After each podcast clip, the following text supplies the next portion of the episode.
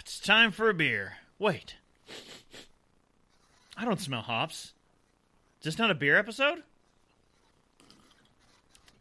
Hmm. Looks like it's cider time. So let's pluck a bottle off the tree and peel off the top and have a drink.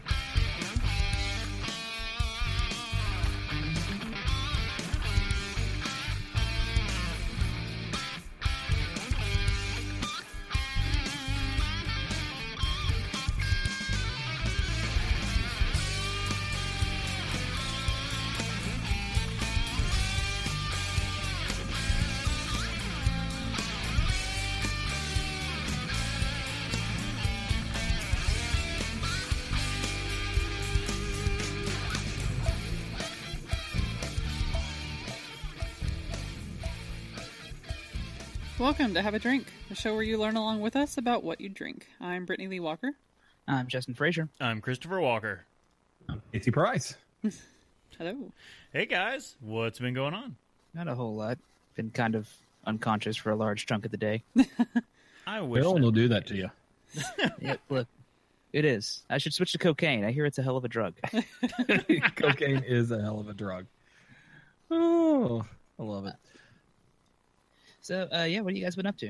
Um, well, we did an impromptu guest appearance on Cincy Brewcast again. Yeah, they were down at Braxton for, uh, this is Big Sis number two. So the release of the Big Sis Pilsner in uh, memory of oh. Mike Cisnero, who was the original uh, founder of Cincy Brewcast. Yep. And we went down there to have a drink and hang out with him for a while, and then suddenly I, I was selling T-shirts. I don't know what happened. um, they they just threw a tablet at me, and they're like, "Okay, these are this much. This is this. Here's how this works." I'm like, wait, wait, what? I'm, I'm just here to have a drink, literally, and talk to some people. They're like, no, you're doing this now. Okay, that's how you, and that's how you plug the show. Yeah, yeah. Uh, I we. I, I at first, so there's this like different group that was basically leading it this year, and so this chick was like setting stuff up, and I was like, "Oh, hey, do you need any help?" And she's like, "Actually, yeah, the rest of my people aren't here yet. Like, can you help set up the T-shirt table?" By not here yet, she meant not coming because there was no one else. Well, no, they ended up getting like two other people that showed up, but um, they've gone. They've I, I so gone. I'm like folding all these shirts, like and, and just talking to people, and I'm like, "So this just happened." But uh, but no, beyond that, um, I, I got to be on Cincy Brewcast, which was exciting. Uh, recorded live on Facebook Live. Um, that was we got to talk to Jake Rouse, who is the C E O of Braxton, um, and he was talking about like Dark Charge Day and um, the community stuff. Um, they apparently have two uh, surprise variants of Dark Charge. They're um, barrel aged imperial stout. That will be released that day. That they're not going to. That they haven't actually announced anything about yet. Um, they so also did you did you poke the bear a little bit and try to. We try tried to get a little bit. We of, definitely uh, tried. Info there?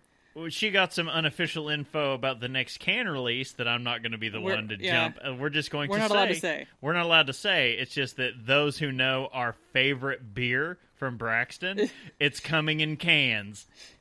Yes. Uh, uh, so yeah, just think about that. Um, but the other things were um, they're also doing a collaboration, and again, he, he he's like, I can't say too much because our social media person will kill me. Um, but uh, they are doing a collaboration with what he said it was a uh, more southern brewery who has never done a collaboration with anybody else before, and that's all he would say. Rhymes with schmothern mere. Well, see, I, I thought that too, and I was like, oh, wait, but Southern Tier's in New York. They have done yeah. collaborations. In fact, their entire corporation is a collaboration now I, with Victory. True, true. Um, yeah, I know. I just I, I heard Southern, so my brain went, uh, let's make a Southern Tier joke. Well, when he said Southern, I was like, well, and the funny thing is, um, the other person on the show was uh, the Tony Chef Tony from uh, Chef Tony. Brew City Sausage, and which is amazing. And and he was like, he immediately said Southern Tier, and I was like, oh, but they're not Southern. The name's dumb. Uh, yeah. But my thought was, my first thought was like Cigar City and Abita as far as like southern breweries are concerned. See, I would say uh, Sweetwater When's the last? Have true. You, have true. you ever seen? I've never seen collab? a collaboration from them. Uh, I was going to say it's not Cigar City because El Coco was a collaboration, and oh, uh, they okay. did the last partnerships from uh, Heavy Seas was with Cigar City, of gotcha. which the new partnerships. If you want to uh, have a drink with us, uh, a beer from our city. Their newest partnerships is with Mad Tree Brewing, mm, yeah. and it is a wee heavy with uh, coffee and chocolate. Mm, yeah. Oh, yeah. That's true. Yeah, I think it, it could definitely be. I think it could definitely be Abita, and it could definitely be Sweetwater. I like those two ideas. I forgot about Sweetwater entirely, but yeah, I'm. I'm so everything he was talking about just it sounded very exciting. He's talking about you know labs and how that's been doing. Um, It was just really interesting to talk to him about stuff. And then, of course, like the rest of us, we were talking about the show. Uh, we were talking about, um, we brought up like our our smoked beers um, episode. We talked about um... ham. We did not talk about ham. True. true. We, we left the ham out.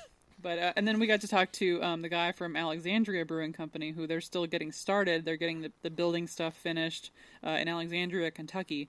And so they're they've been trying to get their stuff going for a while now. So it was really interesting to hear stuff from him too. Um, but yeah, it, it was a, it was a good night. It turned out well. And then, of course, those who can't see the video right now um, aren't don't don't know. But unless you t- turn in for the pre-show, but for next week, uh, our whole we literally rearranged our entire apartment this weekend. So. We did everything so that it is a live-in studio. Yeah. All right. So both of those breweries that we just mentioned.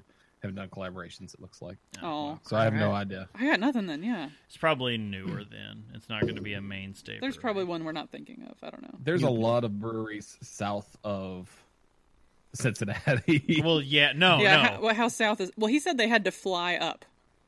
So that was like, oh, okay. So I'm Florida, thinking like super Georgia, south, you know? Yeah. Quick, someone named breweries from uh, Argentina.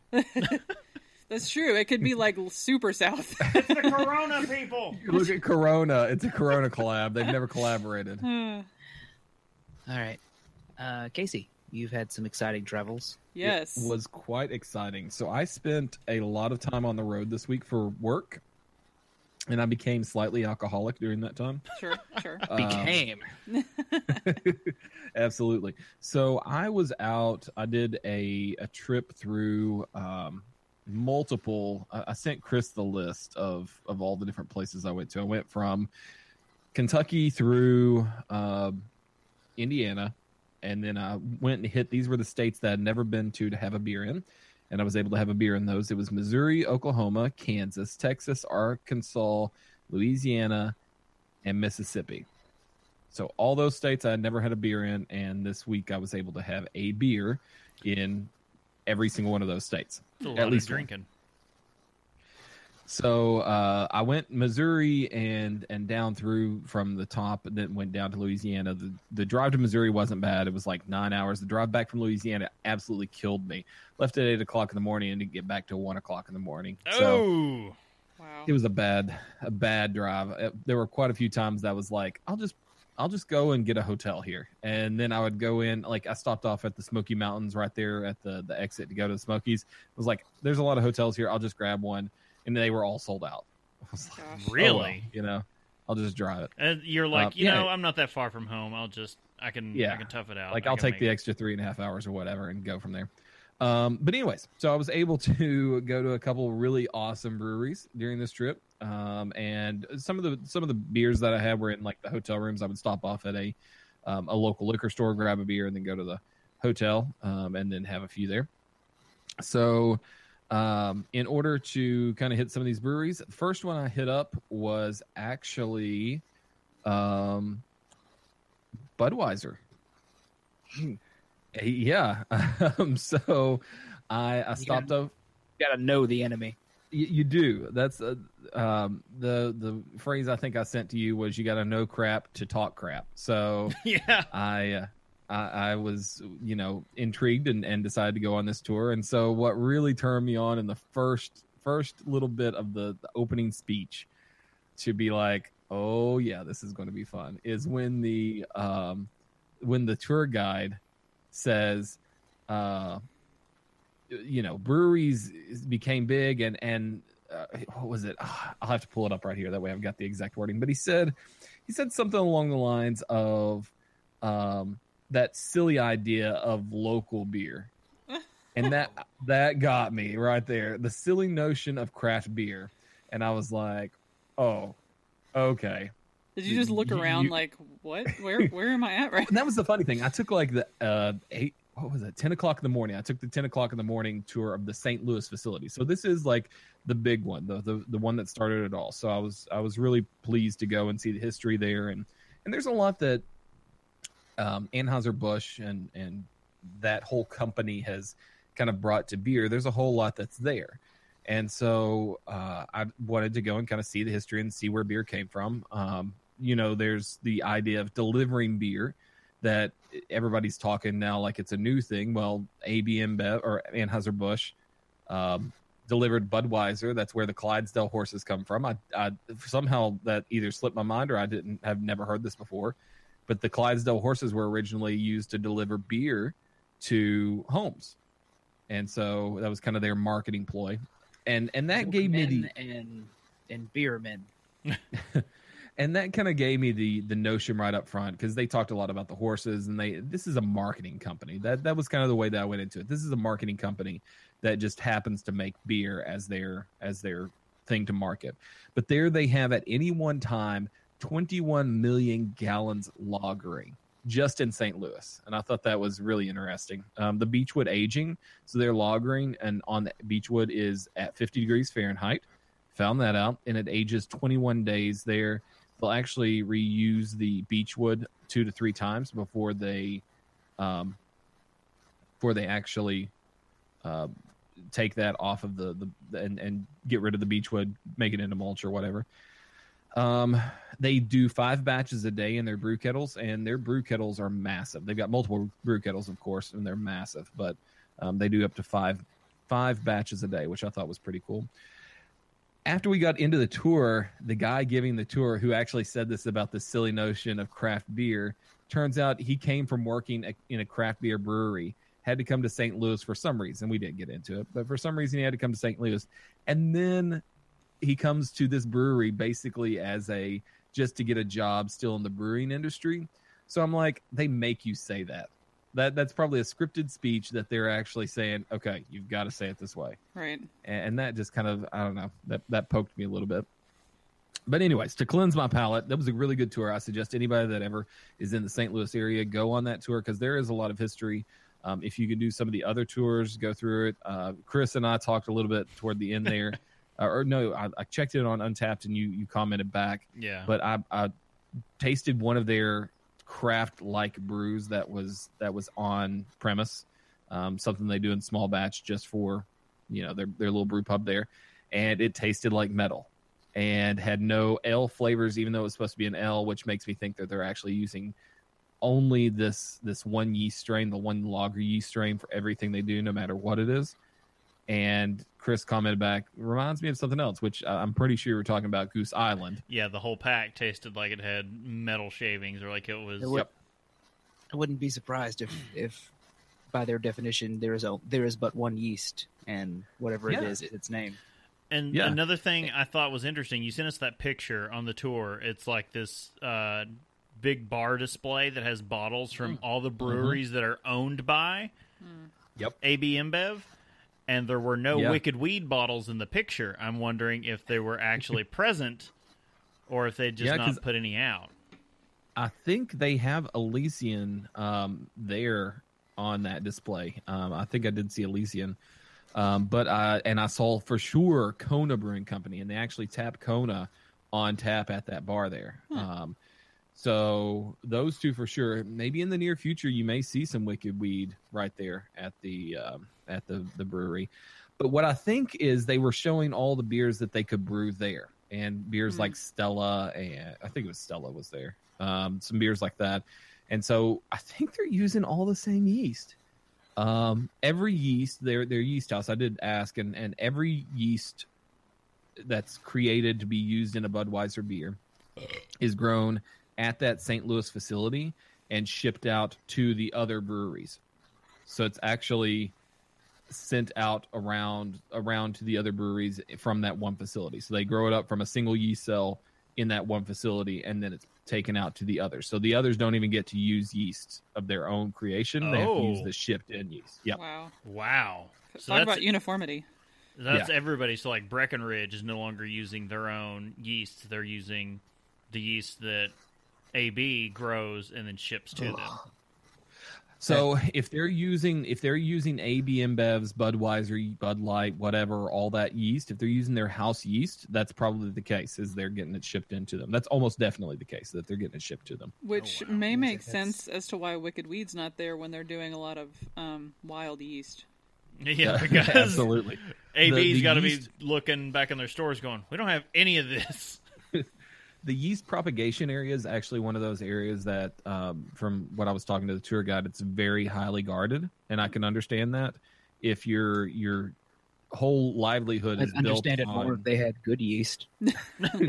Well, if it's built on the idea that one person can come in and stick their finger where it doesn't need to be, and yeah. they infect the entire you know supply of Budweiser in the entire country from that. Um, I can understand why that's kind of under more lock and key. Whereas New Belgium, you can walk through and they have a there's just a window you can look in. They're like, and here's the yeast lab, and they're like, yeah, oh, I could just... they're not currently working, but there's the yeast samples on the tray, you know, doing their thing. Yep. Could you imagine if if like one um, one person from uh, I don't know, I, I try to think of a, a large brewery that isn't owned by A B InBev, but it's hard to do that now.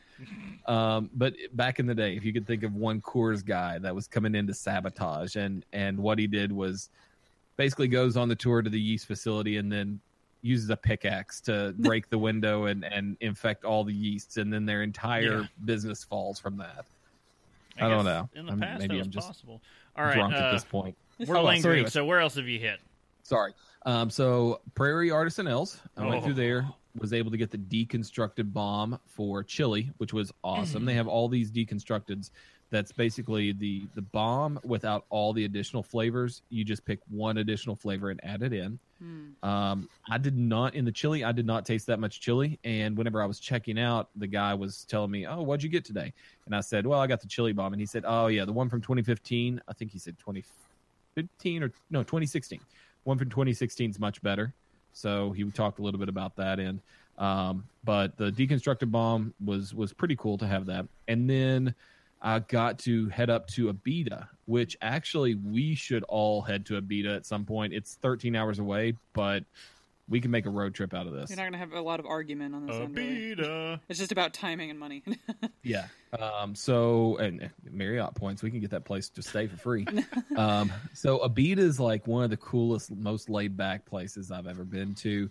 I came in, they were supposed to open up at ten o'clock. I came in at like nine thirty and they were like, oh yeah, just come on in. um, So when we we kind of just all started talking and everything, we had this uh, self-guided tour. They just let you go up and, and check out their facilities. It, it, they weren't brewing anything, but their brewing facility is actually fairly small from what I would have expected. Huh. Um, and then I got to go down and taste a few different beers that they had on sample. Uh, number one being the Boot, which is something you can only get in Louisiana. Hmm. And then I had three or four other beers. I had the Christmas, their Christmas thing. Um, I did not like it very much. It was way too harsh on the bitterness. It was like sixty, probably sixty, seventy I B Us, somewhere in that range. Oh, geez. It was a harsh bitterness toward the end with no good malt flavor up front. Oh. And then um, I had a tea time that was amazing. It was a beer that was then aged on a lot of tea leaves. The first batch apparently was only aged for twenty-four hours. This batch was aged, uh, second batch was aged for seventy-two hours, and so that was a fairly um intense. I would have uh, to know more about tea to know how that how that see, actually plays we out. We talked about that on well, the like, on the Cincy Brewcast episode, because we were talking about, I was like, I'm surprised more people aren't doing stuff with tea, because we were talking about that one that we had, the Braxton collaboration, and yeah. when we got to Braxton today, they have a new one. It's a, a matcha green tea bl- uh, blonde ale. It's just matcha blonde ale. Yeah, yeah. And it was mm. it was pretty good. So we're, we're there the South, and they grow a lot of tea. I went through a lot of sugarcane fields. I didn't know that was a big Louisiana thing. Um, but they grow a lot of that tea that goes into maybe black tea style. So I got like a bergamot flavor to it hmm. almost. Um, like a, uh, oh, what was the uh, uh, Earl Grey, kind of an Earl Grey flavor. Hmm. That's um, fine. Which was really cool. But they where they put it on a little bit longer, it had more intense tea flavor, but also a little bit more tannin, like a little almost bitterness from the tea, um, which was pretty cool. Um, then I had a citrus beer that was awesome from them. They did really good on the citrus beer. Uh, and these were things that you can only get at there. They only brew them for their tap room. And so it was a really good, highly, highly flavored, citrusy orange flavor. Um, let me see if I can pull. There's one more beer that I really. Oh, the horchata. I was going to say, you were telling us okay. about the horchata. Yeah, uh, you the sent me a picture turbo. of the bar, and I saw the bombers in the background of the horchata, and I had seen bombers around here, and I was like, hmm, I was curious about that, and I was like, oh, Casey, have you had any of the horchata? Yeah, so the horchata came through with a uh, light creaminess, a little bit of like that cinnamony spice, quite a bit, actually. I'd say if you've ever had the horchata drink, a traditional horchata tastes just like the cinnamon nuts that you've got there, and just had enough hop bitterness to kind of balance out the sweetness in it. So it was a really kind of Swedish beer, but the bitterness balanced that out really well. Like it it, it was on the verge of El Coco for me, like that wow. sort of flavor profile. And I must have I, it. I must have you, it now. I was going to say, what was the, the exact phrase used to me was like, it reminds me of El Coco and the flavors. Yeah. And then in the background was, of my head, right. I just heard Bob go, El Coco. The other one, the citrus Big Easy. So the Big Easy I P A with uh, citrus added. Oh, know. That'd be great. That sounds good. Yeah. So that was that was the citrus I P A. So so we're going to Abita, right? uh, I think we definitely should go to Abita. Abita! And it's, they're not like out there huge either. They're they're probably I mean they're probably really busy on a weekend. Hmm. But they had, they said the night before they had um, over one hundred people at their trivia night.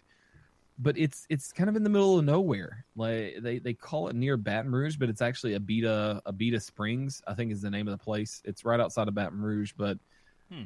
it's it's a kind of a weird town, not much larger than what you would expect like our local towns to be like here in Eastern Kentucky. Wow. So it was just weird. It was so different. It, but I it's liked probably it like, a lot. It's probably like the pride of the area, honestly, because of that. Yeah, a lot of country. I mean, it was right down a country road, so it mm. was weird. Like it was cool. Two lane road, curvy, can't uh, straight because because wow. there are no hills there. But ah. you know, yes, never mind. I don't want to go to this place. I only drive on places with curves. It's my new rule. It was oh, God. the. The uh, interstate went over like twenty miles down in that direction. Um, it went over twenty miles of swamp, and it was just a bridge for twenty miles as oh it went gosh. through. Or, oh, God. Yeah, because Louisiana. twenty miles. Yeah. It was weird.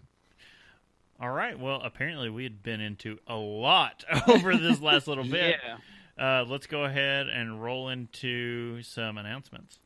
Right. So I um, wanted to remind everybody, so we are sticking with the Saturday nine p.m. Eastern Time uh, streaming schedule on twitch.tv slash Have a Drink Show. And uh, so next week, we will be doing our video show again. Um, that is going to be um, covering the Flying Dog sampler pack. So mm. that's Saturday, November eighteenth, nine p.m. Eastern Time on, on Twitch and on YouTube Live. Um The audio show after that, um, we will also try to stream on Twitch again like this. Um, that's going to be Saturday, November twenty-fifth at nine p.m. Eastern, covering brown ale. I didn't realize it, but we probably planned this, but I didn't realize that we probably planned it this way. Are are we going to be drinking the, the brew that we did? I, I mean, think that was the goal, but I yep. genuinely don't remember us. That was us. generally the idea. Okay, so okay. it is a brown ale. I was like, did I we, guess did I we was plan drunk. it that way? I guess like, I was drunk when this was planned. I, yeah, no, we... We planned it that okay. Like, apparently, I was the only one sober. I never know I these mean, things. I'm always like, "This is a hell of a coincidence, guys. Did we plan this?" Look, because normally it is a hell of a coincidence because we're dumb and we don't think ahead. Normally, okay, we're just like, "I'm dumb and I don't help think ahead." No, we don't either, apparently, but like, because we don't even I'm, remember. I'm a little early on my, my drink of the day then, but okay. Like work. When we're like, "Oh, let's do Yingling." I'm like, "Well, it's like the Fourth of July, and this is like the oldest brewery. Did did we plan this?" Turns out no. Oh, that's another thing. Yingling is all over Louisiana. Really? They've really? skipped Kentucky to make it to Louisiana. Because they F don't care. They did. F Those them. selfish sons of... Yeah, you know, uh, let's just go into the news. Yep. Uh. Hi, how are you all? This is great. All right. So in our news this week, uh, first story, Harpoon has, or their parent company, has acquired Ipswich's Clown Shoes. So if you're here in Ohio, you'll know Clown Shoes from the uh, Ohio Unidragon, which is, uh, okay, a lot of the stuff from Clown Shoes is interesting because this isn't mentioned in the article, maybe later down. But I just had to go ahead and shoehorn this in. So they do a lot of stuff in brewing beers for specific markets and not in their own, which is really strange. So Ohio Unidragon is a barrel-aged imperial stout brewed with all ingredients from Ohio. The brewery is not in Ohio, and the beer is brewed with Ohio ingredients and only for sale in Ohio. Yeah, so I mean, they do a lot of weird things like that. But the parent company for Boston's Harpoon Brewery has purchased Clown Shoes beer, giving the Ipswich contract brewer a permanent production home. It's Mass Bay Brewing Company uh, first... Does it mean, uh, and forgive me if I'm dumb, but were they one of those, uh, for lack of a better term, gypsy brewers? Yes. Oh, yeah. Uh, first acquisition from the parent company was in two thousand when they bought uh, Catamount Brewery in Windsor, Vermont. To expand its brewing capacity, Mass Bay wouldn't disclose the purchase price for Clown Shoes, which launched in two thousand nine and makes ten, ye- ten year-round beers and more than twenty-five limited releases, uh, state-specific and barrel-aged beers, including Space Cake Double I P A and Clementine White Ale, both on shelves so, now. This is this is going to date me probably, but uh, when I hear when I hear like they won't disc- disclose how much it was. I have an idea. I think I know how they, how much they, they, they, they sold the company for. How much? They, uh, for one crisp one hundred dollars bill after a game of throwing balls into buckets, like Bozo the Clown. I was going to say, did Bozo oh. the Clown lead this acquisition? Yes. You don't um, know. Okay, Clown I Shoes. I hear Clown Shoes, and all I can think of now is just like, all right, let's let's watch this game go. This may yeah. change. This may change your opinion. Clown Shoes approached Mass Bay last spring about a deal, but the timing wasn't right, according to Mass Bay C E O uh, Dan Canary, who said his company had a lot going on, including the rebranding of its U F O line and unfiltered wheat beers. We weren't at all interested, he said. We were not out actively looking for this one. But after talking with industry people and learning more about Clown Shoes and its founder and C E O, Greg Berman, uh, Mass Bay struck a deal. It's a really terrific group of people who love beer and are very creative and have a lot of fun with it, Canary said. U S craft brewing industry continues to have pretty active deals market, but many deals are smaller than a year or two ago, according to Bart Watson, chief economist at the Brewers Association. So in other words... You know, a year or two ago, people were putting crazy money on breweries. Billion dollars. Talk about that. Billion dollars to buy Ballast Point. Yeah. yeah. Now, you know what? Uh, look, maybe a maybe a buck fifty and a and a swift hand job. Yeah. So right now, I think this was big news because this was more if you had craft. I don't, I don't know if you want to say craft acquiring craft or craft coming together with craft, because what no one was talking about in this is Harpoon is employee-owned. Like, I don't think this story headlines that, but other versions of this that I've read talk about it is employee-owned, and as of day one, uh, all Clown Shoes employees are complete owners in uh, Mass Bay, and that gives them ownership of Clown Shoes as well. Does that mean that the Clown Shoes people, if they continue to work there, also still own part of their own company? Yeah. Yeah, as of day one, they Ooh. they own a portion and everything. So uh, some quick stats. Mass Bay is the eighteenth largest U S craft brewer and twenty-seventh largest overall brewer, according to the Brewers Association. It produced one hundred ninety-eight thousand barrels in twenty sixteen. Clown Shoes will, uh, with distribution in twenty-eight states and five countries, produce twelve thousand eight hundred eighty-eight barrels. We're not looking at an aggressive market expansion, but may look at adding states here and there. You know, normally I feel like we get a little doom and gloom about purchases and buyouts and stuff like that, but, you know, this will give them a place to sit down and, you know, actively work on stuff that they're trying to do. So that, I mean, this could be a good thing. I don't know, but maybe I'm dumb. I don't, I don't see it. So I did not know this. Clown Shoes is gypsy. See, I didn't know that either, because they put out a distinct year-round product. I can find certain beers of their, theirs all the time, but it is a ton of one-offs, it seems like, on the shelves. Well, they could they could literally just go up to one brewery and say, okay, here's the recipe.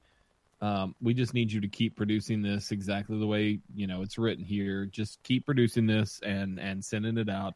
Put our label on it, and we'll use our liquor license. Or probably they they would use... Yeah, they would take care of the label fees, at least.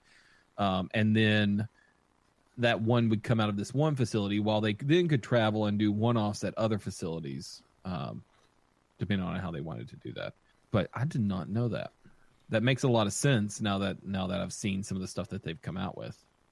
Yeah, they do a lot of real regional-specific beers. And it is, I mean, I thought it was odd because I've seen them on shelves for the past couple of years since we've started venturing a lot more into Ohio. They don't distribute down in Kentucky, which is one of the reasons I hadn't seen them before. Yeah. But when you do see their packaging and everything, it's not a lot like uh, McKellar or Evil Twin or, you know, those big infamous gypsy brewers where it's from beer to beer is going to have completely different packaging. Like everything's going to change depending on who they're working with because that's who's doing the packaging. Theirs yeah. is consistent, very consistent. So that was a big surprise for me. All right. Uh, I have no problem with craft buying craft or craft uh, craft consolidations. Yeah, I'm fine. I think that's a good way to go. Craft investing in craft. Yeah. Like it's I like that. I'm I'm all for that. Kind of like the in pre-show we were talking about uh, Southern Tier and Victory. Like that was another similar oh, situation. Yeah. Their, their distribution Voltron move. Yeah. All right, cool. uh, move into our next story. This is some big news that we're all excited for. So BrewDog has officially broken ground on the craft beer hotel and sour facility. About dang time. Yeah, so... How, yeah, I was going to say, how are we going to get rooms if they don't finally build it? Yeah, I was looking like two weeks ago to see if they were open already. No, they just broke ground. So the, they put the news way out ahead of this one.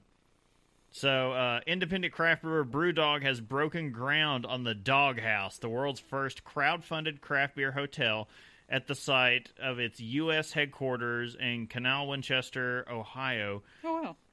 Instead of gold shovels and hard hats, BrewDog began construction with an explosion, literally blowing a hole in the ground or the hotel will be built.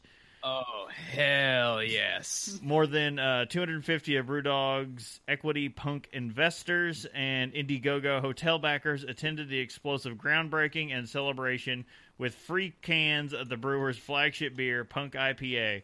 The first U S Indiegogo hotel backer, uh, Tara Grove of Canal Winchester. Uh, it's a nice big quote from her.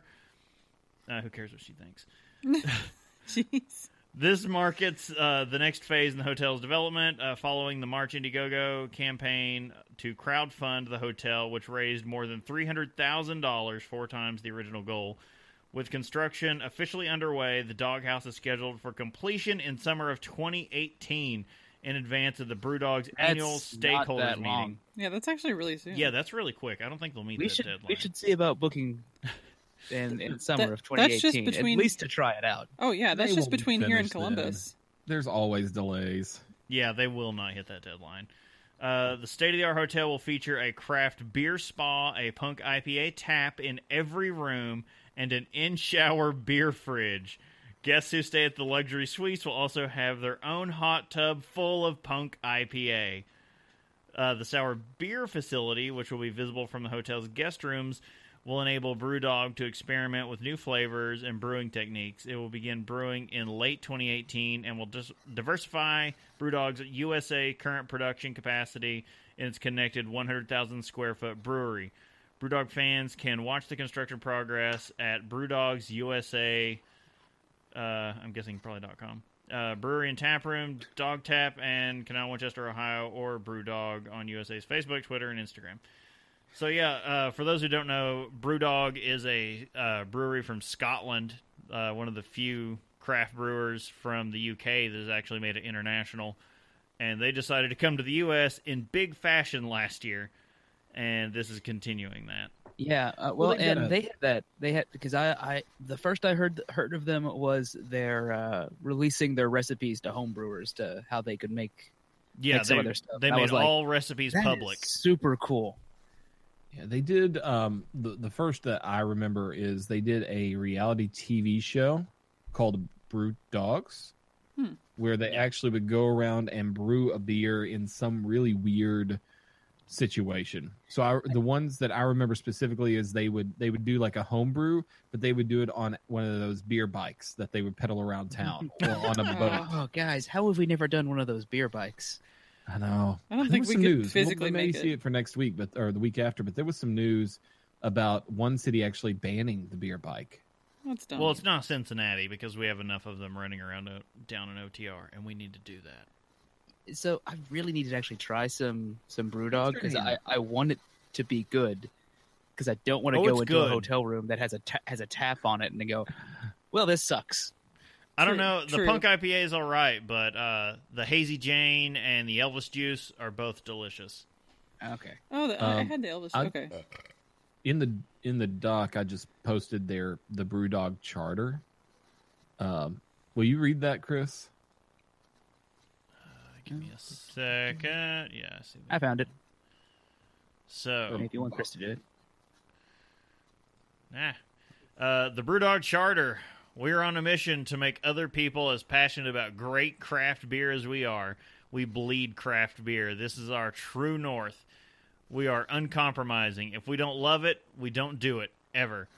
Uh, we blow shit up. We are ambitious. We are relentless. We take risks. We are geeks. We learn uh, obsessively, share, and vigorously. That's a nice... Evangelically, no, but yeah. Sure, why not? I've been drinking for a while. uh, without us, we are nothing. We are BrewDog.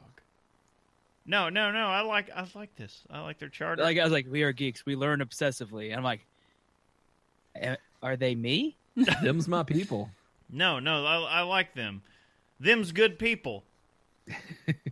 No, they. Absolutely. I like and, that. That's a charter I can get behind. They, and Chris, I bet they like haggis. I bet they do. And I love haggis. They're required uh, to, aren't it, they? You got me to eat it, and it is the bee's knees. It is. So that charter is next to, almost next to Braxton's. With uh, Braxton's is, the garage is the mother of all invention, and around here we respect our mothers. Okay, uh, I guess we'll fly off into our final story here. And yes, we will be doing some kind of meetup whenever that hotel's open. don't don't anybody worry about that. So, so one one thing, um, speaking of haggis and BrewDogs, I think at this this uh, hotel, whenever they open it up, they actually will have haggis spring rolls. Oh, God, yes. Oh, I would try the hell out of that. Oh, God. There you go. I don't even know what that... As if it like, wasn't fried enough. Yeah, I don't even know what to do with that, but that's fine. Okay, well, we've got uh, a lawsuit coming down here. Uh, epic trademark lawsuit plays out in Denver. So this is one uh, I want to say in Casey's wheelhouse because for a similar lawsuit, he has this thing against Bell's now. Uh, the battle over a grandiose beer name has landed two companies in the U S District Court in Colorado. On November third, Salt Lake City-based Epic Brewing Company sued Eddie Line Brewing Company for marketing a double I P A, double I P A under the name Epic Day. Uh, the suit says Epic has used the Epic mark on packaging and has its logo since it was founded in twenty ten. Epic ten, or Epic ten. Epic has trademarks for both packaged beer products and its brewery services, including tap rooms and restaurants. The suit says those trademarks uh, became, oh my gosh, incontestable.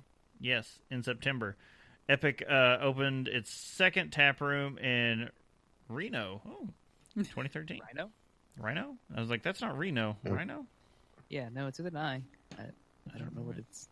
I don't know where that is. I thought this, the two tap rooms were in Denver and in Salt Lake, but okay. Uh, Epic is asking one million dollars in statutory damages. Profits uh, Eddie Line made selling the product and court fees. Wow. That's kind of harsh. It also has asked well, the court to... I mean, it, When I think businesses, and, and I know, you know, for smaller breweries, a million dollars is in fact a lot. It doesn't sound like that much compared to what I assume Epic probably pulls in. For Epic, it's not a lot. For Eddie Line, that could mean shutting the doors. It could. That's mm. true. Uh, this require Eddie Line to destroy anything with the infringing logo. Uh, before filing the suit, Epic sent a letter in July to notify Eddie Line that it was allegedly violating the trademark. Eddie Line is based in Buena Vista and has a location in New Zealand.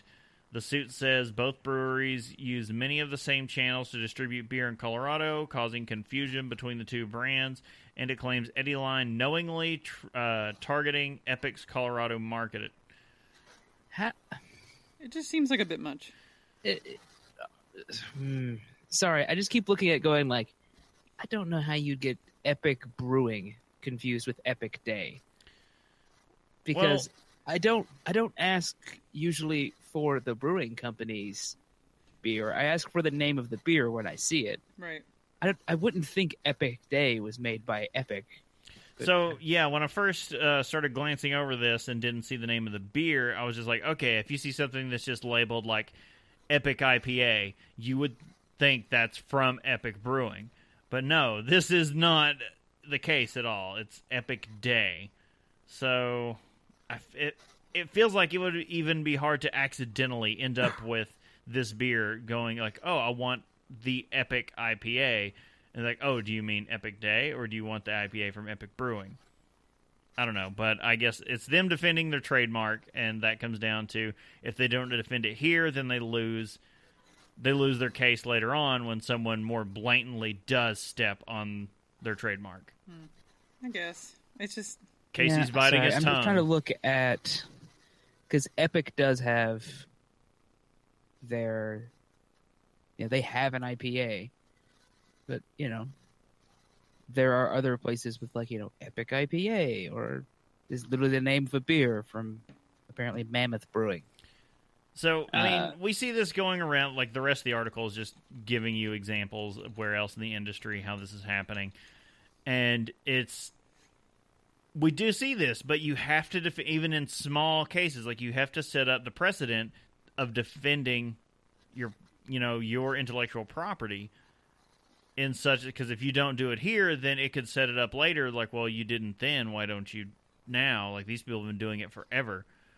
So that's kind of like, and if you want to take it somewhere else, like Blizzard not letting uh, these people keep with the, the vanilla WoW servers that have been illegally operating. They're like, no, that is our trademark that you are screwing around with out there.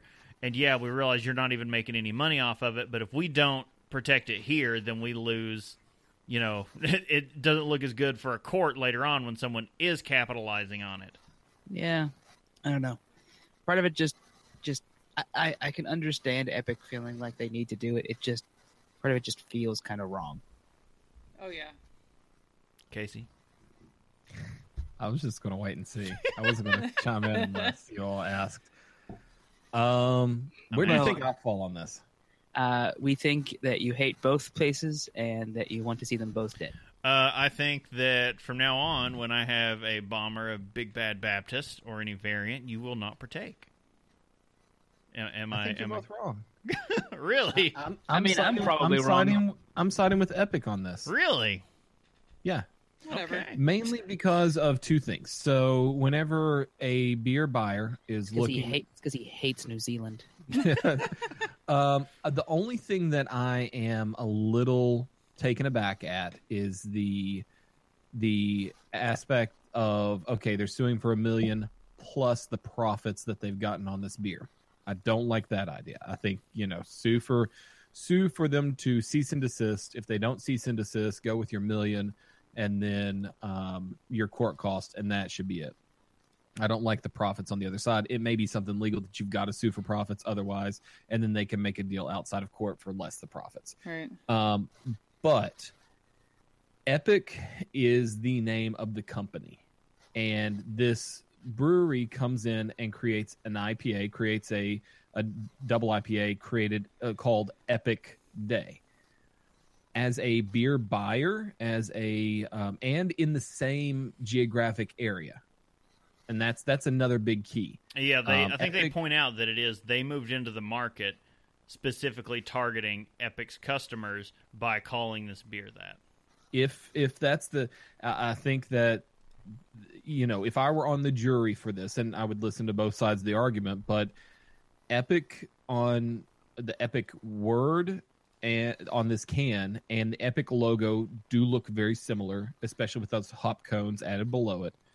Um, the fact that if you all you have to do with this company is change the name of the beer, you don't necessarily have to change the whole name of your company. I think if you look at it in the overall who who is harmed more aspect, I think Epic is actually harmed more in this than this other company is.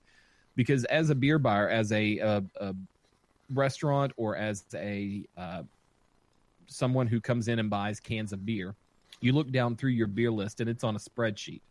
And you say, okay, I'll take this one and this one. And then, you know, you, you maybe get crossed on a little bit. Okay, these are the beer names and these are the, the brewery names. Or maybe it just says Epic um, Day I P A. And, and so it, maybe it says Edeline Epic Day I P A.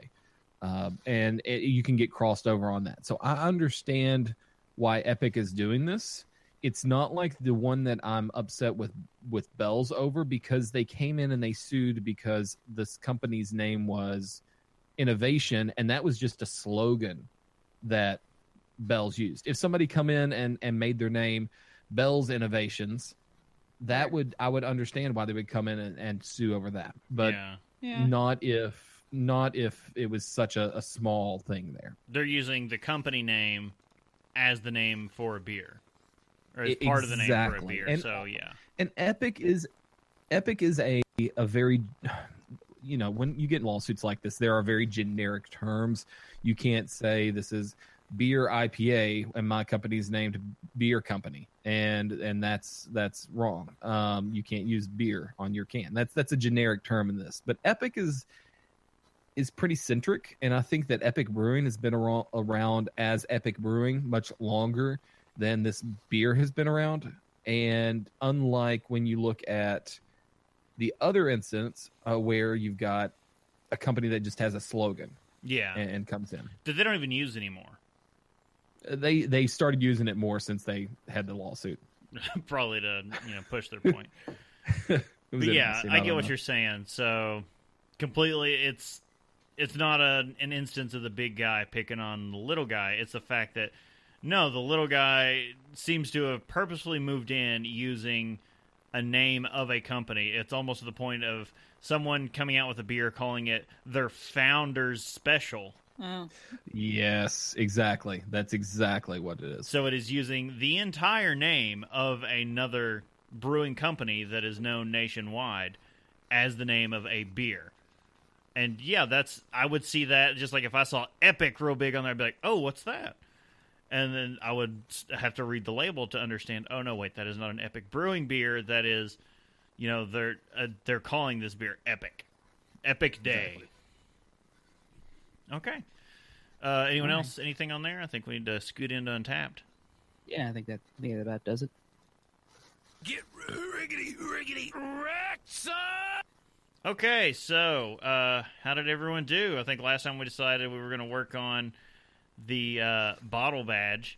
I did not do so, well. So um, I remembered that yesterday. Oh, did you? Uh, so how many levels so did you get? I got I got three bottles, not enough to get the badge. Uh, okay. Oh. It just occurred to me that I should probably check into the bottle. And that might get you there. I keep forgetting to do... Like, the the method by which I'm drinking the whatever I'm checking into, you know? That's the that's the, the hang-up, really. I I wish... Is there a way in Untappd to set up, like, groups, I guess, so, like, we could, like, look through quickly and say, hey... No. Uh, it, yes it would no. be a nice thing to do, because we look in and say, hey, everybody hit this badge, but... There's, there's like, mm. a group thing, but it's not the same thing as that, Yeah, though, it's... Not unfortunately. So, um, Casey, how'd you do? I didn't get a single beer toward this badge. No. I forgot about it until like ten minutes before the show started. God, all of you all. Okay, well, well I suck. I just feel bad because I leveled mine up twice. Well, because well. you had the retroactive when thing. I thought, when no. I thought about it, it was a day when I, I went to... I was heading to Liquor Barn to pick up stuff, you know, to, to stock up for, I don't know, I guess the lean times. But anyway... uh I was like, oh, I need I need to check into some of this stuff. So I'm like drinking, and I I, I check in from some some stuff from D and D, and I'm like, I get done. I'm like, I'm like shy, like one or so badges because uh, one or so check ins because I'm like, I was a moron and forgot to forgot to work on it at all. I just didn't drink as as much lately, honestly, just generally. Uh, he's he's mostly been the one getting the check ins and stuff. So yeah, I was able to uh, level mine up uh, because I went to a release at. I was going to say, yeah, you went to a, a release thing, so that makes sense. Where it has become depressingly like the same old, same old, because it's always the four, same four people in the front of the line sharing most of the beer. Like it's, and there's not been that many people. It's you and your three, your three friends sitting there. uh, I mean, it's. I'm not going to be at all of them moving forward. I just can't keep justifying it. Yeah, the beers are all good, but they're pretty much all the same beer. So I need okay. three more check-ins to get that, that badge. The ni- It's the ninety-nine bottles badge, right?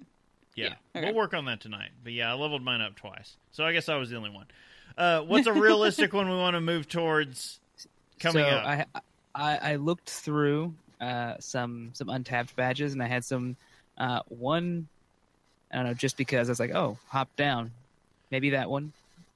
You know, if we're looking for some I P As, but I have some that feel like they're fit a little bit better as we head into the, the, the colder months. Yeah, that's uh, what I'm thinking. Maybe, like... maybe Heavyweight or Imperial Czar, Winter Wonderland. Winter Wonderland. Now, are these? Can you find these on the app? Yeah, I, yeah. I literally went into my thing, found either ones I'd already checked into, or you know, other apps. Uh, other other badges. So can we just and... say all those? You can just do a slight tweak, and they become names of weed. I mean, I'm pretty sure Winter Wonderweed was one of the things he lists off in A Very Helden Kamar Christmas. There there was one uh, that I thought about just because of the, the episode, which was we could we, we and if we had been thinking about it, we could have done, tried for Johnny Appleseed. I just know. got that. I literally just got that one too, and I was uh, like, oh got, wait, look, I got ten ciders either before this episode or, or since this episode. Yeah. Okay. Um... What so you... the Imperial Czar, I am fifth, five check-ins away toward getting the next level. I'm already level three on that. Got one. Some work to do there. Uh, yep. What do you guys think, Imperial Czar? What's so? What's uh, Winter Wonderland? What does that entail? Come on, you guys. Winter can... Warmers. Yeah, Winter Warmers. Oh.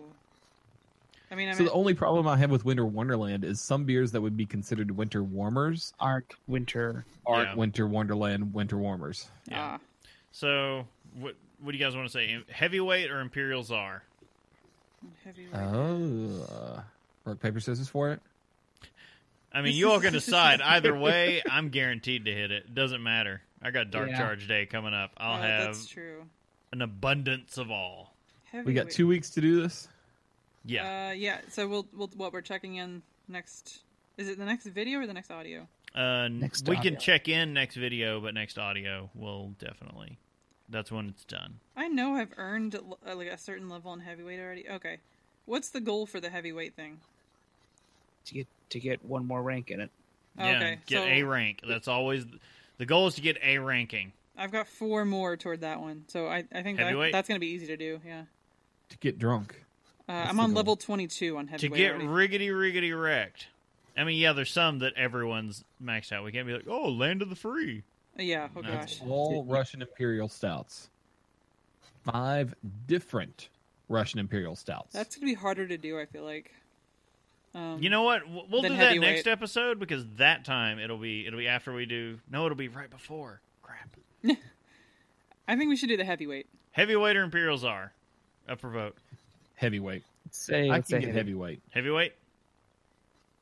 Bob? I'm already one, so let's let's go for it. All right, heavyweight it is. Jeez. So next time we meet up here uh, for an audio episode, we will say everyone should have leveled heavyweight up once. All right. Pinky promise this time, guys. We're going to try for it. We're going to try to not. We're Come not going to forget I, I until until. Can't be the only asshole know. out here uh, pushing this, holding this team up. Come on, guys. I need I need some help. Can't be the M V P alone. I know. I'll let you down. I was going to say, uh, uh, Chris's back is killing him. It is. Carrying, oh, carrying this whole team. Man. Oh, I need some Bengay on this back. I think goodness. I think we have a topic, though. Fill up that truck. Cheeky bastards. Fill up that truck. Fill up that Come on, give me a minute. All right. That's actually well, correct uh, this time. mm-hmm. uh, looks like we're talking about uh, ciders today. I think I remember that from the intro. Right, right.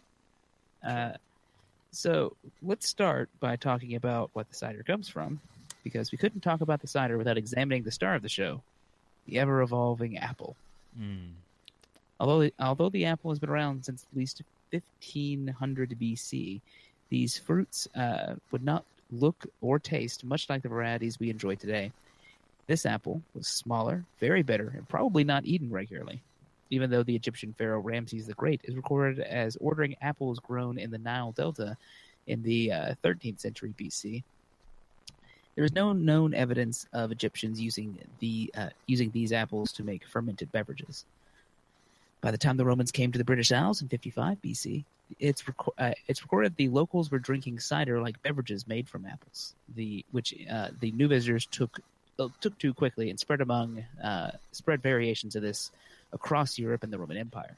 The drink became popular with the Normans, who during their conquest of England in the ninth century brought apple orchards and uh, actually the word cider itself. That's a little confusing, though. The the locals in the British Isles were drinking cider, and then the Normans came over to England and brought them... Yeah, that's kind of conflicting statements. Yep. Uh, Let me see how that... So I'm going to call bullshit on part of that, uh, although the word cider probably does come from some French word, which would have been Norman. Ah, uh, yes. Anyway. Oh, okay, yes. So here's so the the cider came originally from the drink came originally from the Romans. They brought it over to the Normans. Then the word came back as cider. Okay, so it ah. the the still gotcha. still incorrect wording, but we're gonna we're gonna move on uh, because the Normans aren't in England at all uh, until ten sixty-six. Anyway, apples grown from. Uh, from the seeds have a high likelihood of growing fruit, unlike the tree it came from. Therefore, early cider makers and orchardists uh, would select varieties of the apple they liked and make tasty cider, and take those branches and graft on the trees uh, that had inedible apples. Through this selection, uh, through this selection process, we get over seven thousand five hundred known varieties of apples throughout the world. As a side note, the genome of the common golden delicious apple is about uh, fifty-seven thousand genes, the highest number of any plant stu- studied to date, and nearly twice as many as the human genome. As an aside, the jazz apple is probably the most delicious one. No, it is the Honeycrisp. Okay, okay Honeycrisps well, are yeah. effing delicious, but jazz apples, come on. If you're going to call it jazz, it's delicious. Early colonists brought apples and ciders to the Americas early on. In fact, cider was more popular in uh, early North America than beer. Uh, apples grew much more easily in New England than barley. Some colonists brought branches from selected, oh, pardon me, from selected trees in na- their native. Oh, sorry. Carbonation getting these, you. These ciders, man. they're, they're getting there. Uh, Some of the colonists brought branches and selected trees to their uh, in their native lands and were able to uh, graft cultivated varieties of the apple on the wild apple trees they found on the new in the new land. The only apple native to North America is the crab apple, uh, once called common apples. Most farmers in the early New England played uh, roulette by planting apple seeds. Some wealthy far- uh, wealthy New Englanders uh, imported English and French varieties. A uh, little anecdote here. In uh, sixteen twenty, the Mayflower was halfway through its journey to the New World when it caught in a storm, uh, and one of the beams cracked th- uh, enough for the crew to consider turning back. They used a great iron screw from the cider press to shore up the beam enough to get them to their destination. Nine days later, William Blackstone planted the first apple trees in the New England colonies. Because they landed, and they were thirsty. They had a thirst. They'd been nine days without any fresh fermented beverage. All right, uh, so we have a long-standing American uh, folklore tradition about Johnny Appleseed. The man and legend known as Johnny Appleseed was first known by the name John Chapman, although the story told to many children does not go into it. Uh, the majority of the seeds Chapman planted were not suited to eating up until Prohibition. An apple grown in America was far less likely to be eaten than to wind up in a barrel of cider. Starting in seventeen ninety-two, the Ohio Company of Associates uh, made a deal with potential settlers. Anyone willing to form a permanent homestead on the wilderness beyond Ohio's first permanent settlement would be granted one hundred acres of land. To prove their homesteads to be permanent, settlers were required to plant fifty apple trees and twenty peach trees. In three years, since the average apple took roughly ten years to bear fruit, or apple tree. Uh, ever, ever the savvy businessman, Chapman realized that if he could do the difficult work of planting these orchards, he could turn them around for profit to incoming frontiersmen. Wandering from from Pennsylvania to Illinois, Chapman would advance just ahead of settlers, cultivating orchards that he would sell to them when they arrived, and then ahead to more undeveloped land. Like the... Caricature? No, sorry, my mouth is really dry. Couldn't have anything to do with what I'm drinking. Uh, like the caricature that has survived to modern day, Chapman really did tote a big bag full of apple seeds. But did he wear the pot on his head? Come on. Yes. I'm going to go with yes. As a member he wore of... no shoes, had a pot in his head, and threw stuff out of a bag. As a member of the S- S- Swedenborgian Church? Swedenborgian. Swedenborgian Church, whose belief system explicitly forbade grafting... That uh, is a really specific religious... Yeah, like, I mean, come on, that's like Pastafarian level there, which they believed caused plants to suffer. Chapman planted all of his orchards from seed, meaning his apples were, for the most part, unfit for eating. So making cider, uh, cider making is much simpler than making beer or liquor, with a similar process to making wine. Uh, once the variety of apple is selected to balance acidity, tannin, aromatics, and sugar content, the apple is ground and pressed into a cider press to remove the liquid from the pulp. Cider has traditionally been lower in alcohol because of the lower amounts of sugar in the apple versus grapes, for instance. The must in the ferment uh, in the fermented in the traditional method using the natural yeasts on the skins of the fruit. Today, cider makes cider makers use a process called sulfiting. Sul- sulfiting. Oh, sulfiting. The L seems to be missing. Uh, That's what There's no L in sight. Good call. uh, called sulfiting to kill off the organisms in the juice and sanitize it prior to adding commercial yeast strains. Uh, this keeps the product tasting the same in every bottle you drink. Some cider makers will use additional cultures of bacteria that converts the sharp-flavored metallic acid or malic acid? Malic, malic, malic acid in apples to a much softer lactic acid. This is called... Mm, malolactic. Malolactic. That's a new one for me. What? Th- today we learned malolactic fermentation. The word of the day. If the cider has a high tannin content, the complex biological processes can create a compound called an enthraphenol. Ethylphenol. Ethylphenol. Ethylphenol. What? I am adding What's extra syllables. Brittany, can't you teach this kid to read? he's he's produce, had a lot to drink. That's they fine. Can produce spicy, smoky, or even farmyard aromas. Phenols. But like, there you go. Wait for it. All right. Uh, so now getting into cider flavors. Um, ciders don't traditionally need to have an overly fruity character. They don't need to smell like apples in the same way wine does not need to smell like grapes. Um, drier styles of cider in particular can develop less fruity and more complex characteristics. Cider have traditionally not been sweet. This is because if the fermentation is allowed to ferment out completely, it will result in over ninety-nine percent of the sugar being consumed and converting to alcohol. It's a common misconception that cider should be sweet and that adding apple juice to a fermenting beverage will cause it to become sweeter. Nevertheless, there are five categories for cider sweetness, ranging from dry, with less than zero point four percent residual sugar, to medium, at zero point nine percent to two percent uh, residual sugar. And finally, sweet, with four percent or more. Uh, the last category is similar to dessert or desert wine? Dessert, probably. Okay, I think it's missing an F. Uh, to dessert wine, some cider makers will halt fermentation and then sweeten the product with more apple juice. However, there are some companies that will use artificial and unfermentable sugar substitutes to back-sweeten their cider. Regardless of the sweetness of a cider, it needs to be balanced with the other flavors present, including tannin and acidity. The cider should be refreshing and have enough acidity to give it a clean impression without being puckering. The tannin flavor, or probably more accurately, sensation, is the puckering feeling you get from the skin of grape or apple. Some tannin is desirable to balance the flavor, but too much can be off-putting and astringent.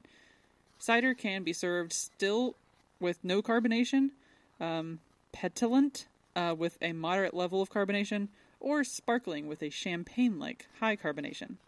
Whoa. That's, I think that's the one I'm most...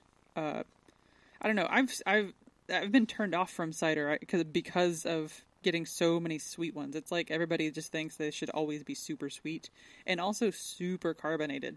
Yeah, it's like the, the cheerleader beer. Mm, mm-hmm. Like if you don't like beer and you're like, it, it, most of the time people are going to be like, oh, look, cider. It's beer. And you're like, no, exactly. It's not. Going into the styles of cider. So going into the styles of cider, we've got the English or the French style cider. Now, there are two major distinct styles of cider, uh, being the English and the French. Um, the English ciders are very much more reserved, a dry cider, full-bodied with a complex flavor profile. They use English varieties of apples that are sometimes a little bit higher in that tannin, that, that weird uh, taste that's kind of like a bitterness almost. Um, traditionally, these were stored and used uh, in used wood barrels, so they may actually have a slight, but not a very overpowering wood character. Now, the flavor is not traditionally apple, but these will have the hints of, here it is, esters that kind of suggest apples. And we're back. The French varieties use a bittersweet to a bitter-sharp traditional free French varieties of apple that lend to a fruity flavor and aroma. Um, these may also come from the French technique of also stopping that fermentation early, known as defecation. Which really no, um, no, that's to preserve some sweetness and sweet aroma. Today I, I learned defecation stops the fermentation process. I, I like that second where we all stop. Like, did I hear that right? There's no way I heard I've that. I've got to right. Google Translate this because that's got to be like it, it's got to have some kind of crazy French pronunciation. Hold on. Uh... Defecation. No, defecation. Defecation. Defecation. I mean, it sounds nicer, obviously, but... uh, I want to I want to backwards translate that. Like, go and do a, a French to English translation oh. and see what that says. It just says defecation. It just says poop. Defecation. Uh, I mean, it sounds nicer from her, obviously. But... No, no, no. Do a reverse translation. Put the French... Like if you go from from... Google that Translate French the English. French term like, and see, see what, what it comes the English to English word as. For that would be. I did. That was with all the accents and everything. I said French to English, and it just says defecation. Oh, interesting. So that kind of preserves some of the sweetness and the sweet aroma in the uh, cider. I wanted to say beer just then. The results tend to be a medium to sweet, full-bodied, and rich cider that commonly has a spicy, smoky, phenol sort of flavor. Uh, uh, but this is kind of more suitable... Uh, more subtle than the English style. The extra sweetness is present to balance the more tannic varieties of apples. So the style was basically created to kind of balance out the apples that were available. Uh, the yeah. New World... What's oh, up? Okay, sorry. Uh, so what was the style made to copy? To balance something? Yes. So New World ciders um, are traditionally made with apple varieties common in the U S supermarket, um, or even the crab apple. Uh, for their tannin and acidity. Apple varieties for this style include the wine sap apple, the Macintosh apple, the Golden Delicious, the Braeburn, the Jonathan, the Northern Spy, Russet, and Baldwin. Those are all pretty much, other than the Russet and Baldwin, I've pretty much seen every single one of those in a supermarket or or roadside stand. Mm-hmm. Um, they're a good eating variety of apple. I saw, I've seen one of them in a uh, in a uh, uh, in a Best Buy. The what? Golden Delicious. Mm-hmm. Yeah, I would say that that makes sense. So what? You can get your, your cider apples where you get your PlayStation fours. Right. What the uh, hell is going resu- on at the oh. Best Buy in Lexington? You know, they have their mobile department. They have their their uh, they have their Samsung guy. They've got their uh, Apple Cart guy. And the, yeah, their Samsung guy, uh, their their Sprint guy, and then they have their Golden Delicious Computers guy. um, so the resulting cider from this New World variety of apple is actually a, a very refreshing drink with a little bit of substance, some substance there. It's not watery or bland, and sweet versions m- must not be cloyingly sweet. Um, dry versions must not also be too austere. And so this word austere comes up quite a lot in um, cider making and in the whole uh, cider cider world, I guess. But the word itself means severe or strict in manner, attitude, or appearance. Hmm. So a very plain or simple style would be austere. And so these these have to have a little bit of of life to them. They can't just be a very plain type of uh, cider.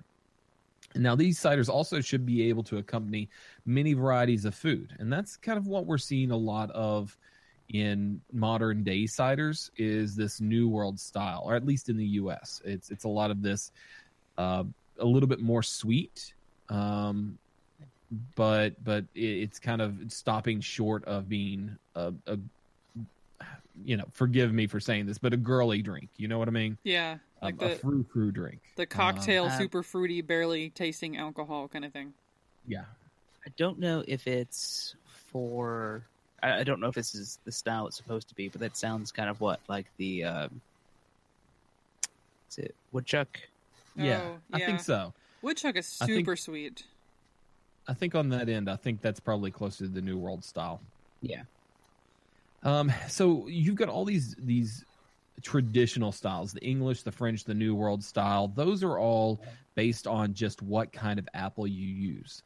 And now you move into a new kind of world of ciders. As far as uh, the B J C P is concerned, there's whole those... new cider.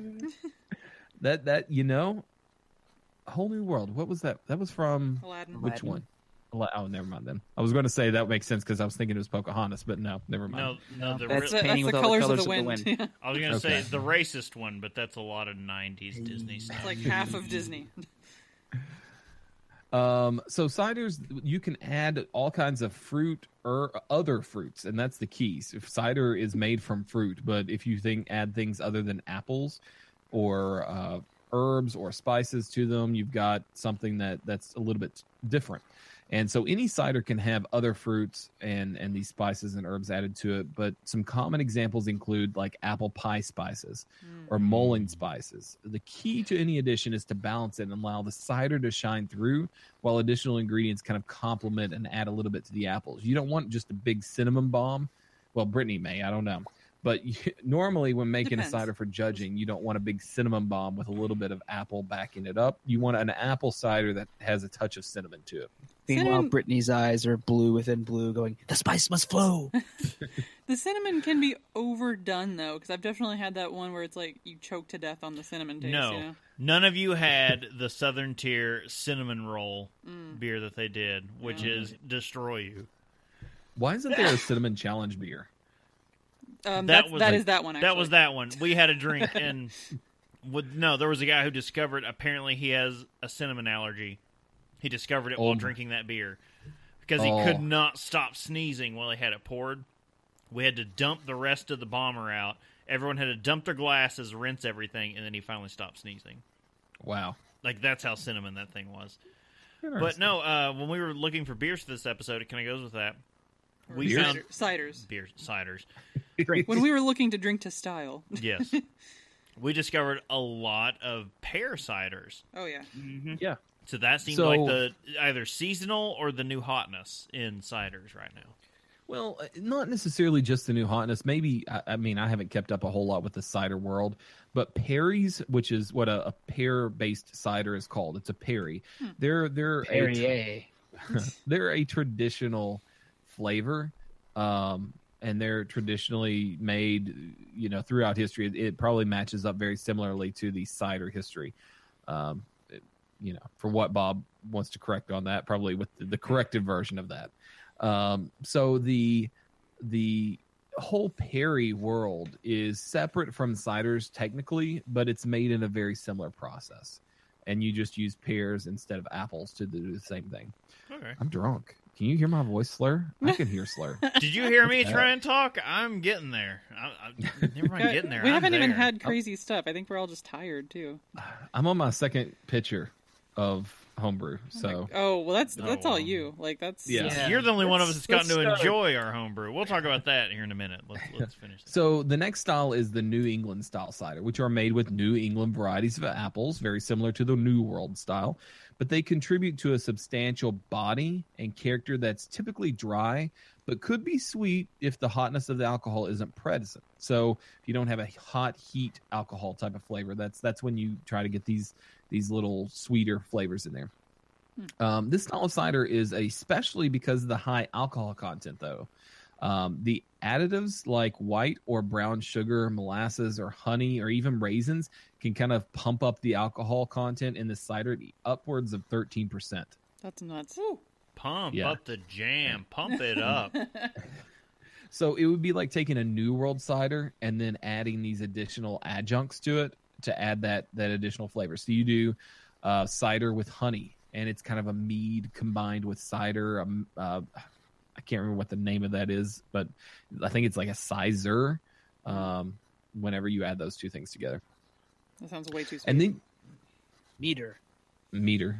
Uh, th- there's like Melomel, there's sizer. I can't remember all these different words for, for the combining the two. Um, then you've got the apple wine, whereas the New England cider. You should do the strawberry wine song in a second.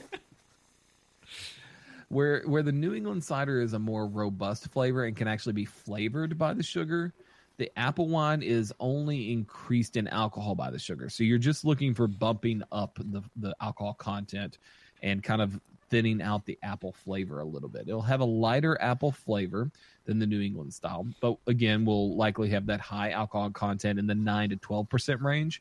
The cider characteristic must be distinctive, however, with similarities to the New World style. It's kind of the closest style to white wines out there. Hmm. There is also an ice cider. So the ice cider takes a little detour in the process of making cider in general, um, and it makes a, a more concentrated cider. So you actually uh, freeze the fruit before you press it. So the way you make cider is you grind up all the apples, because otherwise the presses won't be able to press anything out. But after you grind it up, then you put it in and let it freeze. And so you've got all the water frozen. It concentrates the sugar in the juice and leaves more water in the apple in the form of those ice crystals. This, this is pro- like making um, it's that German style. I would say I just watched something about uh, how the uh, a oh. certain Bock. Bock? Icebock. Icebock is the name, Eisenbach. But no. So I'll I'll tell you why here in just a second. It is very similar, but it's there, there's even one more that goes beyond that. This, so um, you've got this one where you freeze the whole fruit after it's been ground up. You freeze the fruit itself, the pulp of the fruit, and then you press out the sugars ah. and leave behind the the water in the apple. Now this not only concentrates the sugars, but also the acidity and the flavor compounds that are leaving the fruit. Um, to go into the cider, which will make it a more concentrated juice flavor. The fermentation this then is just like a normal fermentation, and the higher sugar content may mean that the yeast will actually uh, kick out a little earlier, won't be able to ferment everything out, may leave it a little bit sweeter, and the alcohol content is going to probably be somewhere in the range of seven to thirteen percent. Gotcha. So it's not like Eisenbach. So it's it, not freezing the water out so you can scrape the water off and make it more... alcohol. Exactly. So this is pre-fermentation. This is pre-juice. Um, that you're freezing the fruit itself. With Icebock, what you do is you freeze it after it's been um, fermented. And that's what happens with Applejack. Now, another product that is potentially made from apple cider is this Applejack product. Now, it's technically, you would take the the finished product of cider and you would freeze it into kind of a slushy-like consistency, hmm. and then you strain out the ice, which then concentrates everything else that's left behind. Drink this the... in just a ye old gas station. Yeah, so, I've seen that because before. Like a slushy, you know. Oh yeah, there's a, there's a dog there, you know, ready to get you. Comes in raspberry. Puppy. You got it. Um, so you, you you scoop all this ice out and. it's very similar to like whenever you do go in to get a slushie and you, you have that Slurpee and you drink the Slurpee and you can't get all the ice up, but you get all the flavoring stuff that's around it, all the liquid. That's pretty much the concentrated pieces of this Applejack that the, you're gen, then just taking over into a separate container. You've got higher alcohol that way. You've got higher um, sugars that way. You've got a lot of aroma in that way. It's also probably illegal under U S law. Um, there's sure. not a real good... Uh, I want to say it's not completely... Um, completely solid that that's illegal, but it's pretty solid that it's illegal to do that. I want to see someone from the B J C P like they're or not, well, like or the home or a home brewer like someone comes and say, "Sir, I'm pretty sure this is legal." I am the law. I am the law. oh uh, gosh. Okay, so so I guess in that case, Applejack is much more closer to the the Icebox thing than the. Exactly. You got it. Yep. Huh. Okay. Uh, all right. A lot of interesting stuff about cider that I actually never knew at all. Yeah, I learned a lot this episode. I don't know about you all, but I did not know nearly as much as I thought I did about cider.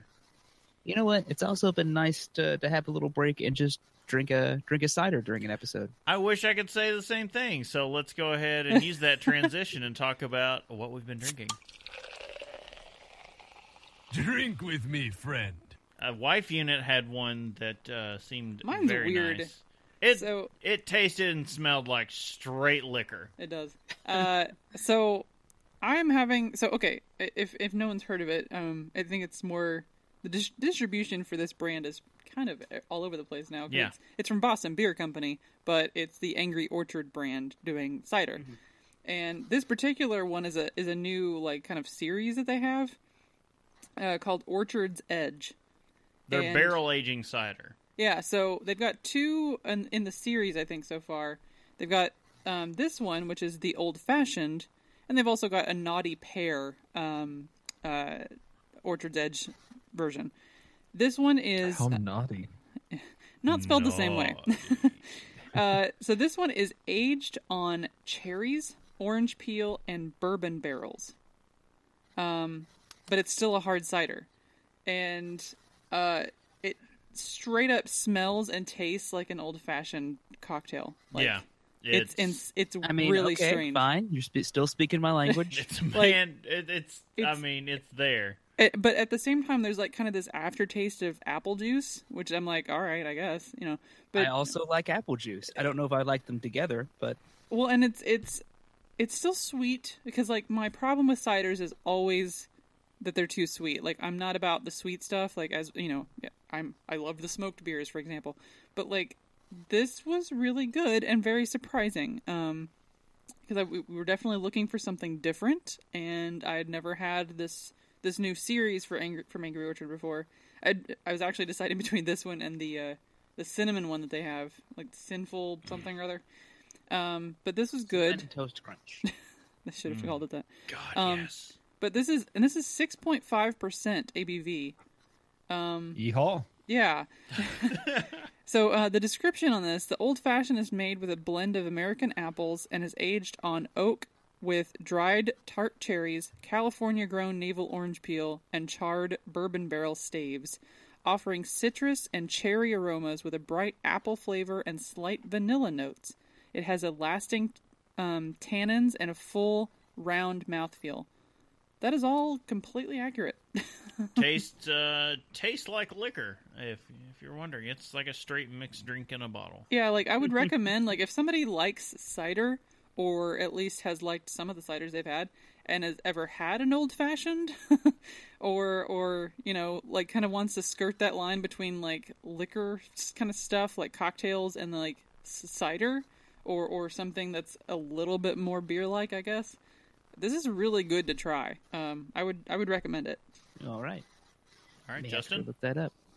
Uh, I uh, very belatedly picked up uh, a uh, semi-dry hard cider from Rhinegeist Brewery. I almost grabbed that one. Look, if Casey hadn't sent a text that says uh, I'm thinking about drinking, should I drink to style or something else? I would have forgotten what episode we were doing today. So you left.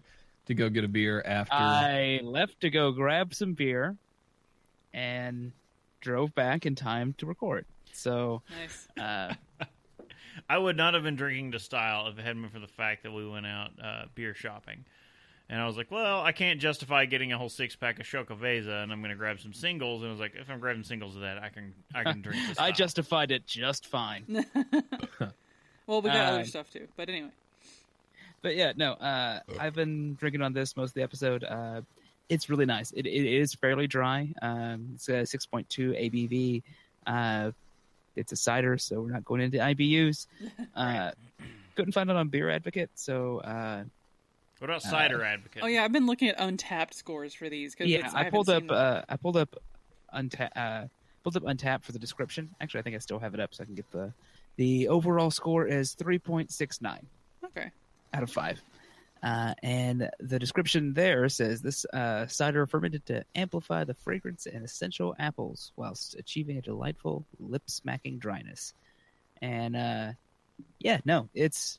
It's been pretty good. Um, I do like a nice dry cider if I'm if I'm going to have to, and uh, it's been a nice change of pace for the episode. It's you know giving me something for the I, I don't know something something new for the palate for the week. So I'm like, okay, yeah, sure. Yeah, it's our mm. Mists of Pandaria episode.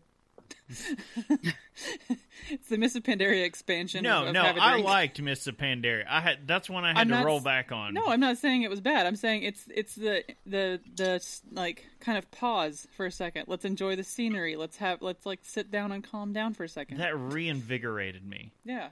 For a while. Okay. Um, oh, I, I guess... forgot to say my rating real quick. Uh, mine is three point six one out of five from Untappd because I couldn't find these on Beer Advocate either. Good. Yeah. All right, uh, mine is also a Cidergeist, the cider arm of Rhinegeist, which, uh, incidentally, their, what would you call it, cidery? Whatever, where they make their ciders is in Boston. Oh, yeah, yeah. Not I think in it's Cincinnati. Called a cidery. It's in Boston, Should not be. in Cincinnati. They make their beer in Cincinnati and their cider in Boston. It's like the opposite of Sam Adams. I had the dry-hopped hard cider, so... Uh, six point two percent A B V. It says no I B Us. That is a lie. There are I B Us. But it's dry hopped cider. They, they say it in there. It's in the, the name. Closest dry be- hopped, like beer like cider. Untappd score of three point four five. That's a lie. Brewery description: dry hopped with hops. Well, it's not a lie. That is in fact what people on Untappd averaged it out to be. They're lying. They're all lying. They're trying to justify their purchase, and it's a lie. Dry hopped with hops from the Pacific Northwest for citrus aromatics. This fine dry cider builds layers of delightful upon the essence of the apple. It's all lies. So the big the, the complaint locally about Rhinegeist is they pale ale everything, and they just pale aled an effing cider. This is ridiculous. They pale aled stouts. They just pale they pale aled this cider, and I am I am furious. This is no. I am not is happy. Just- Is it just me, or pale ales now, they they taste watery. Yeah. Yeah. If you no go to a regular one, I guess it's maybe where our palates have just been bombed with imperials and doubles and double dry hops and everything all this. Aged in barrels. I got two different pale ales from two different states this past week, and both of them had a had a like Uh, what what what is it? Session I P A hmm. flavor to it. Yeah, that's that's kind of how I feel. I can't tell the difference between a pale ale and a session anymore. I'm just like, yeah. all right, it's like a watered down for mass market, I guess.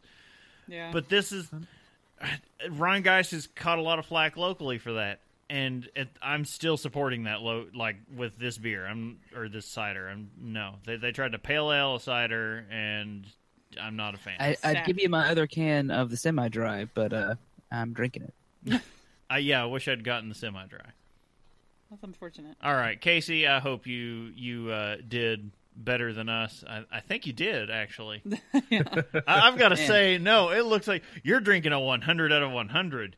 Beer Absolutely. Loves Who, this. Whoever the people are that brewed this thing have to be geniuses. I mean, they are gods among the brewing community. At the very least, idiot savants.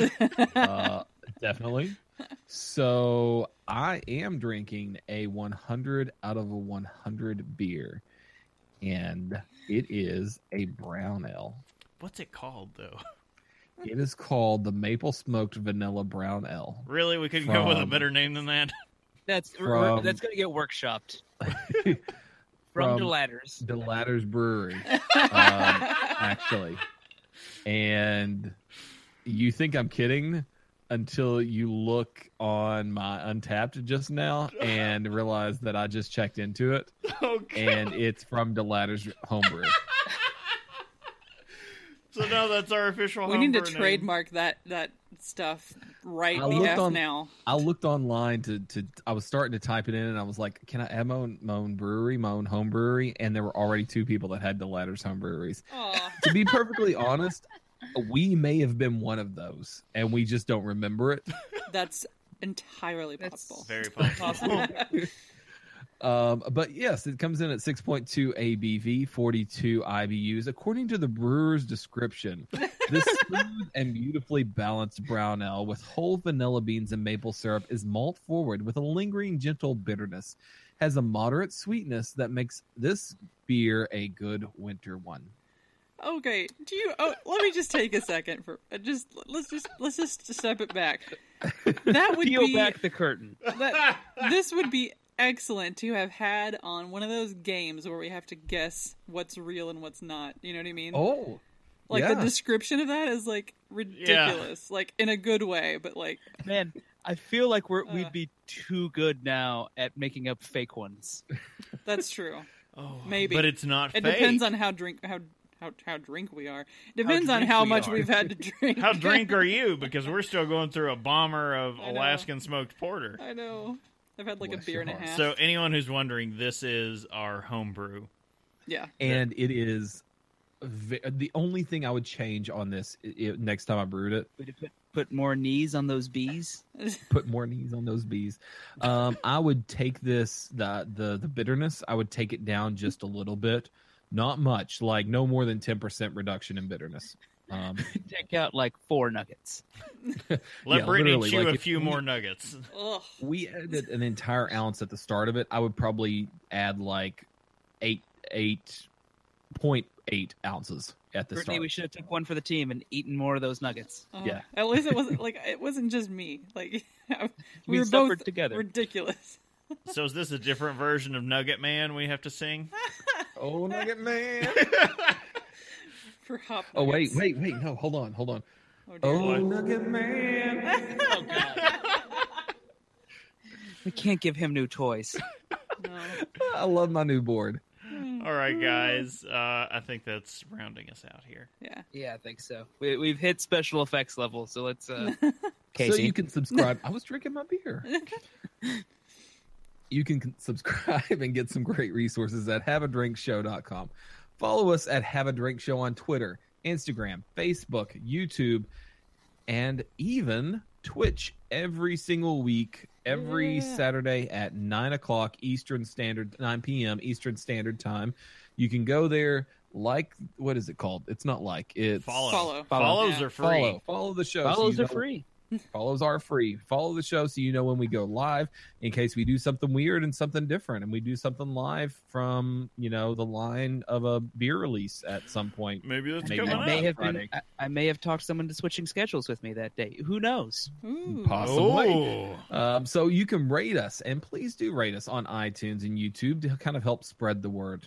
Uh, you can tell us your favorite drink, ask a question, or leave some general feedback. You can use the email address feedback at have a drink show dot com or uh, use the feedback page on the website. Just let us know what you're thinking. Anything at all. Love to hear from you guys. Yeah, we haven't got feedback in a while, so please, even mm-hmm. if you've sent in some in the past, send some in. We'd like to hear you from you. You can also, also send it at uh, Facebook page on the uh, yeah. send us a message through there or uh, send us a tweet yeah. at Have a Drink Show. You can really we'll, uh, you can tell us about we'll a local answer. Place that's really hitting all the right notes for you. I mean, we'd love to hear about yeah, it. Yeah. But uh, all joking, we need, a, we need a we need a map of places that we have to go to. That exactly suggest. when when That's we travel, true. And Casey tends to he needs to know where to go when he's in these towns. Seriously, the only reason that I ended up at Abita is I passed a sign on the interstate that said Abita Brew Pub and Brewery. And you're like, what? And then you remembered the fact that we had the sampler, and we're like, you know, that was a pretty awesome sampler pack. Abita is really my new favorite brewery, to be perfectly honest. It's my new favorite. Wow. I can see that. Yeah. yeah. All right. Uh, all joking and fun aside, guys, uh, I'd like to remind everyone to please drink responsibly. Uh, use a rideshare, Uber, whatever you can find. Uh, don't drink and drive. And please be twenty-one and up to drink. Come on, guys. Do we have to say it? Your liver's not done yet. Just give it give it time. I was... You can get to my level of drunkenness and not have a beer before age twenty-one. Yeah. I think Bob was there the the night I had my first alcoholic beverage. Probably. I was also there. Never mind. We've already told that story. All right. Let's wrap this baby out. Hallelujah. All right. Um, so check us out next Saturday for our next live video episode. And then in uh, another couple of weeks for the next one, like just like this, uh, on uh, twitch dot t v. Once it'll still again, be a live video episode. It'll still be a live episode, but it will yeah. also just record it. Once again, I'm Brittany Lee Walker. I'm Justin Frazier. I'm Christopher Walker. And I'm Casey Price. Bye, guys. Bye.